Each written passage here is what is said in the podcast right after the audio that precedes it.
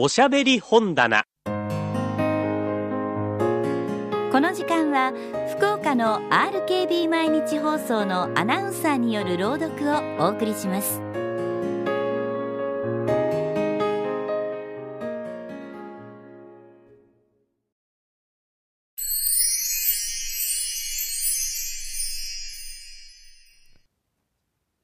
ハンス・クリスチャン・アンデルセン作大久保優役。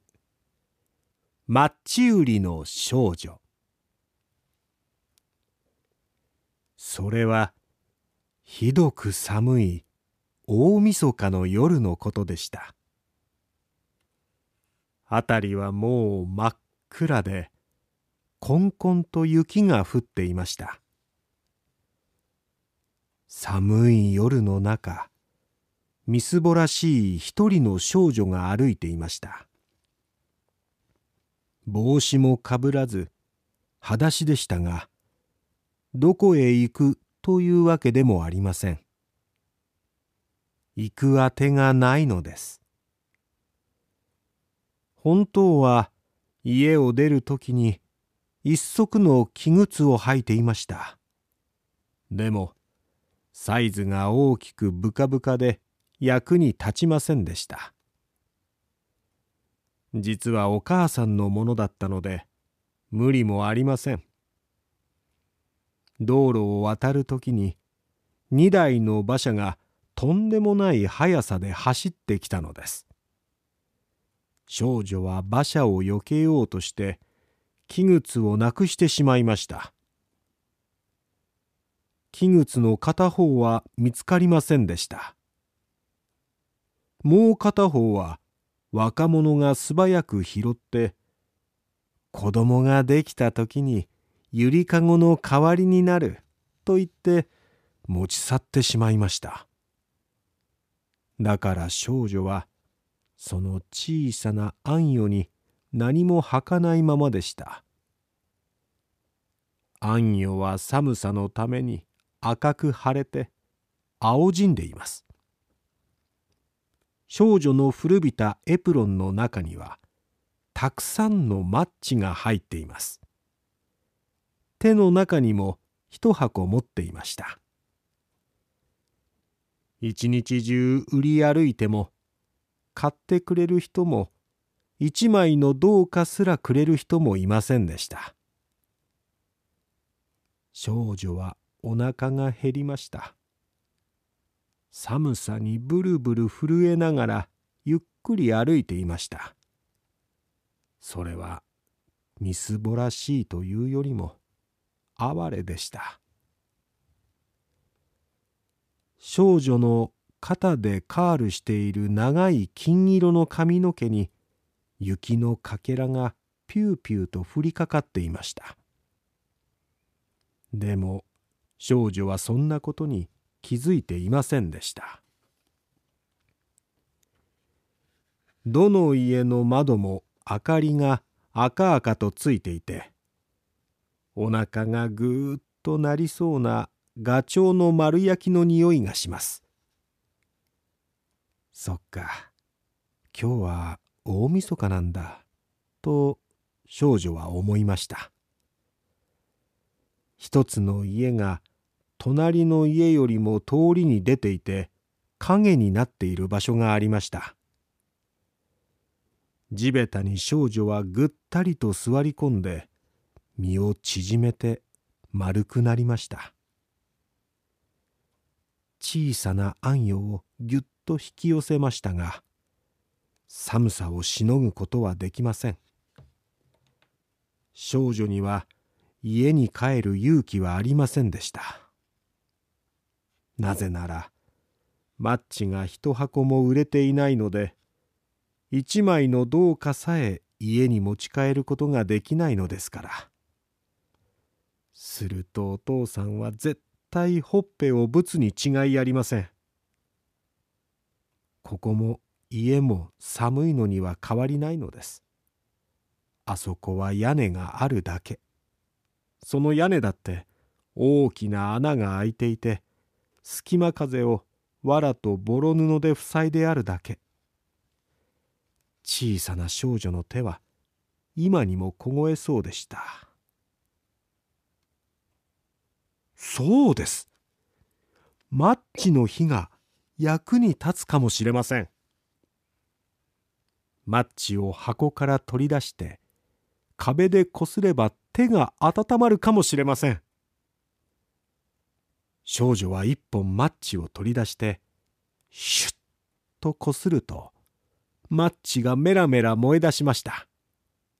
暖かくて明るくて小さなろうそくみたいに少女の手の中で燃えるのです。本当に不思議な日でした。まるで大きな鉄のだるまストーブの前にいるみたいでした。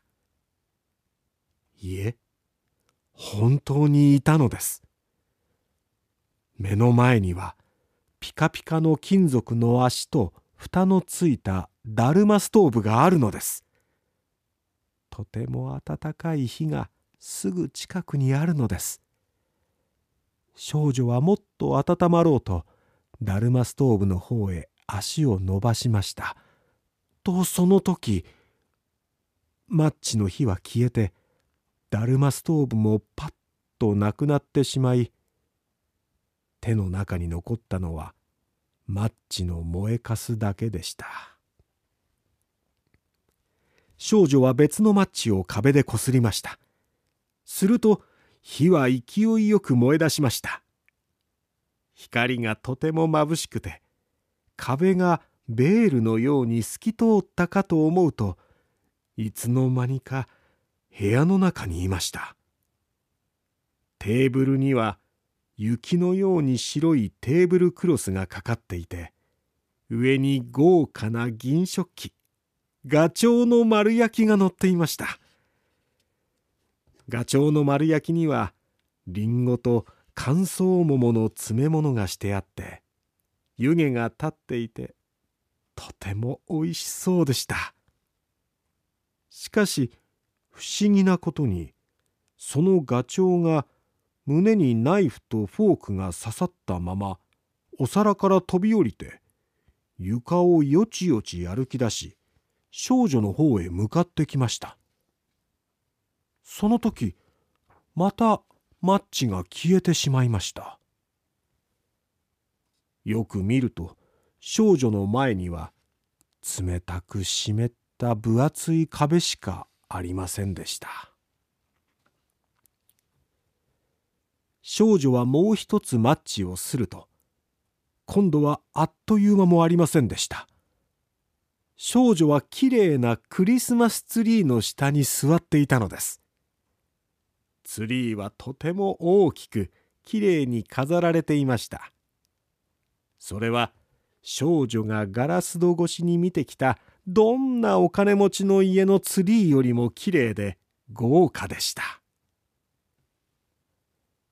ショーウィンドウの中にある鮮やかな絵みたいにツリーの周りの何千本もの細長いろうそくが少女の頭の上でキラキラしていました。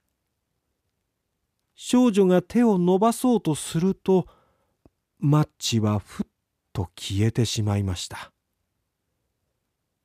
たくさんあったクリスマスのろうそくはみんなぐんぐん空に登っていって夜空に散りばめた星たちと見分けがつかなくなってしまいました。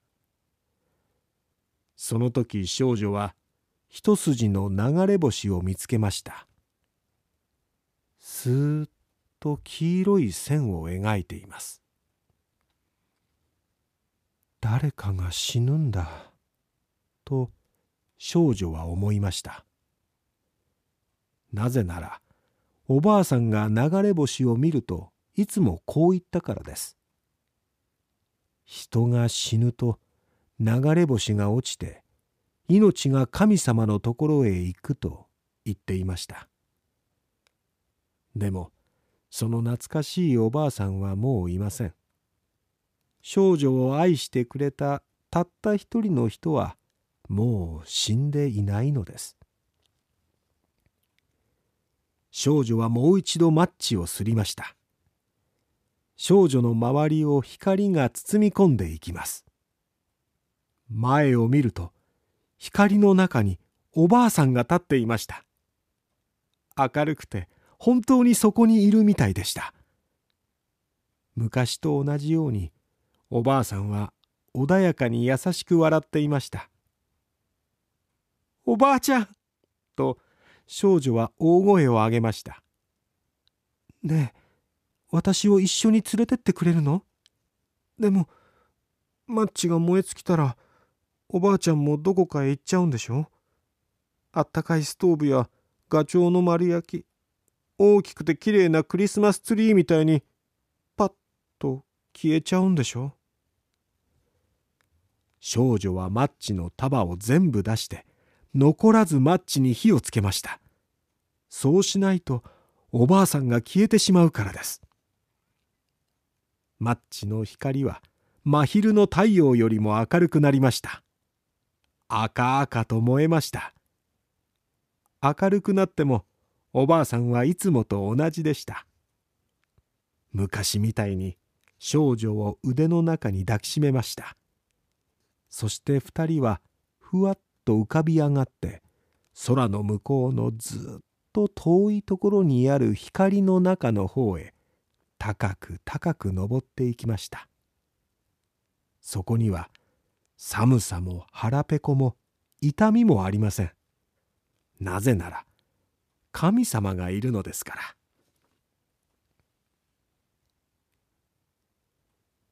朝になるとみすぼらしい服を着た少女が壁に寄りかかって動かなくなっていました。頬は青ざめていましたが口元は笑っていました。大晦日の日に少女は寒さのため死んでしまったのです。今日は1月1日。一年の一番初めの太陽が一体の小さな亡骸を照らしていました。少女は座ったまま死んで硬くなっていてその手の中にマッチの燃えかすの束が握りしめられていました。この子は自分を温めようとしたんだ。と人々は言いました。でも少女がマッチで不思議できれいなものを見たこともおばあさんと一緒に新しい年をお祝いしに行ったことも誰も知らないのです。誰も。また新しい一年が始まりました。